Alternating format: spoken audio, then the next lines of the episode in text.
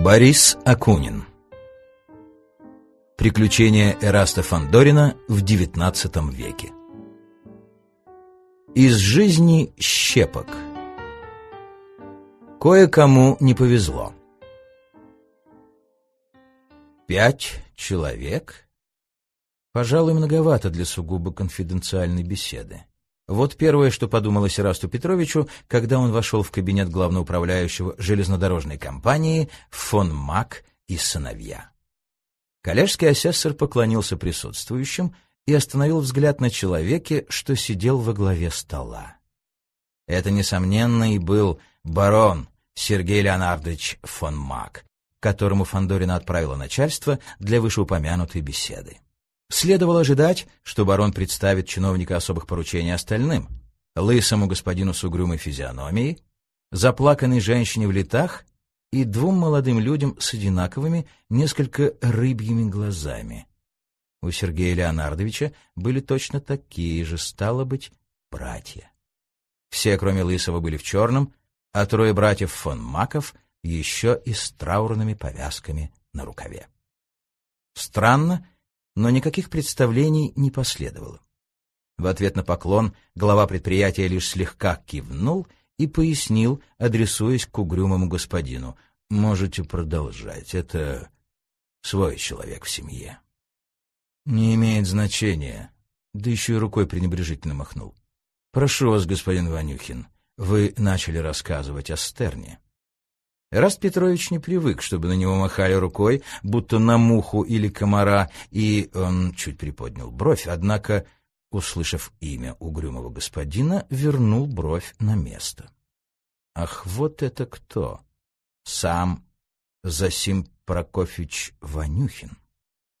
Об этом человеке Фандорин много слышал, но видел впервые и, честно сказать, испытал некоторое разочарование. Живая легенда сыска был похож на лакея из богатого, но не слишком бантонного дома. Голый череп с обеих сторон обрамлен довольно нелепыми бакенбардами, воротничок сияет белизной, но галстук явно перебрал по части пышности, да и жемчужная заколка с малиновым жилетом никак не сочетается. Однако что ж, о человеке, да еще мужчине, судить по одежде. В свое время Ванюхин распутал немало запутанных дел. Шутка ли?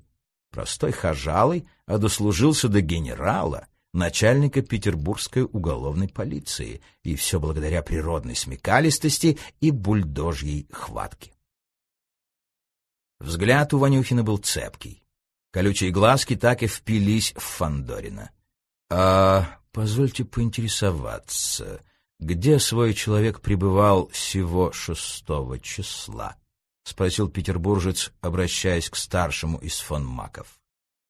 Манера говорить у Засима Прокофьевича была исключительно неприятная, ехидная, как бы заранее не дающая веры всему, что скажет собеседник. Ванюхин словно давал понять главноуправляющему. Пускай ты магнат-размагнат и сто раз миллионщик, мне на это наплевать. Для меня все люди одинаковы.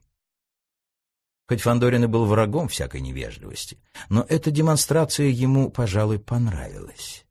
Видно, недаром рассказывают про Ванюхина, что человек он независимый и свое дело исполняет, невзирая на лица.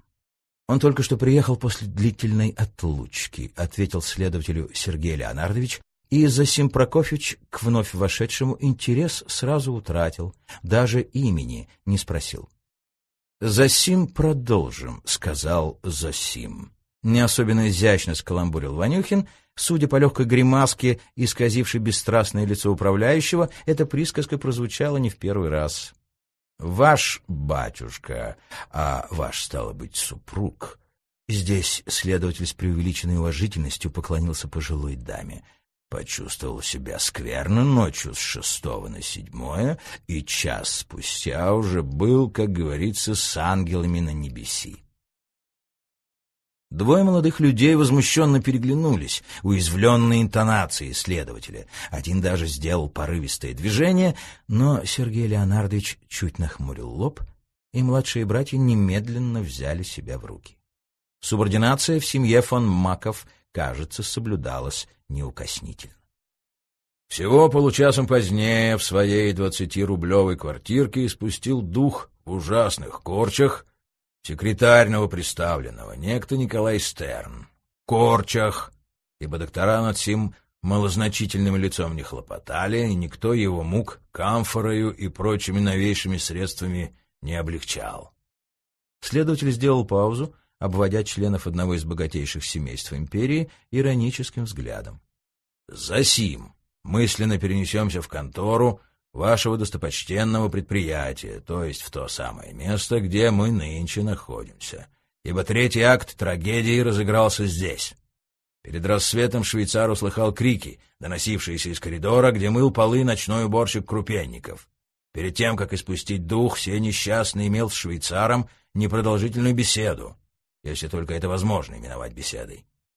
Крупенников крикнул «Нутро жгет, мочи нет». Швейцар спросил, чего не свежего покушал? Не снедал и шо. С видимым удовольствием изобразил Засим Прокофьевич простонародный говор уборщика. Только чайку барского духовитого хлебнул с чайнику.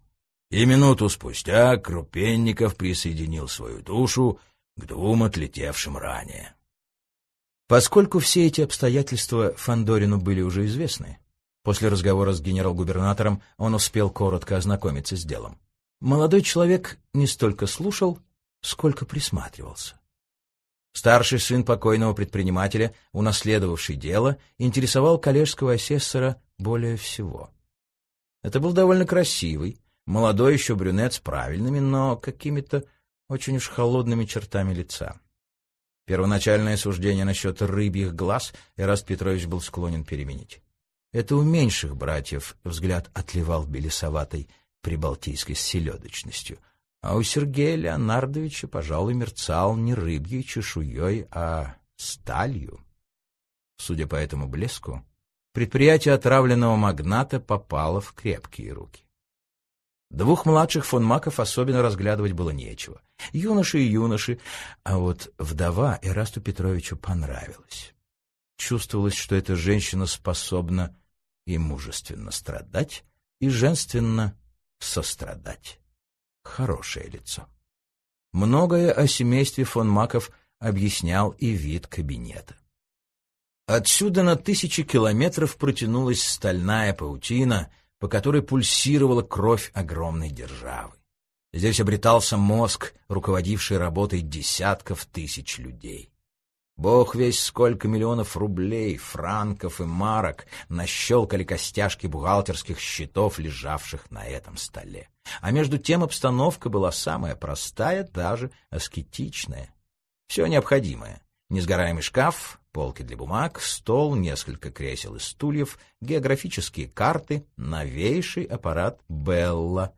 И ничего лишнего. Ни картин, ни скульптур, ни ковров. Столь тщательно подчеркиваемое спартанство означало «мы деньги на пустяки не тратим, а у нас каждая копейка должна работать». Идея для российского предпринимательства экзотическая, почти небывалое. Однако, что все-таки означал странный прием, оказанный чиновнику особых поручений?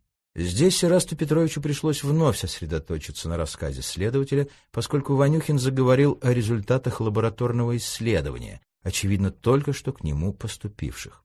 «Засим», — сказал Засим, — «перейдем к чайнику, из которого уборщик так неудачно полакомился барским чайком. Хоть московская полиция и косолапа, но отдать чайник в лабораторию все же догадалась. На наше счастье Крупенников был нерасторопен и помыть посудину еще не успел. Эти слова сопровождались таким нехорошим взглядом, устремленным на старшего фон Мака, что Фандорин весь подобрался и тоже посмотрел на барона. Тот дернул краем рта, более ничем своих чувств не выдав. — Почему вы все ходите вокруг да около? Не выдержал самый юный из братьев с черным пушком над верхней губой, что показало исследование чайника. Ванюхин воззрился на юношу с величайшим негодованием. «Не забывайтесь, молодой человек, родиться в семье толстосумов — это еще не заслуга. Вы разговариваете с действительным статским советником, кавалером Владимирской звезды.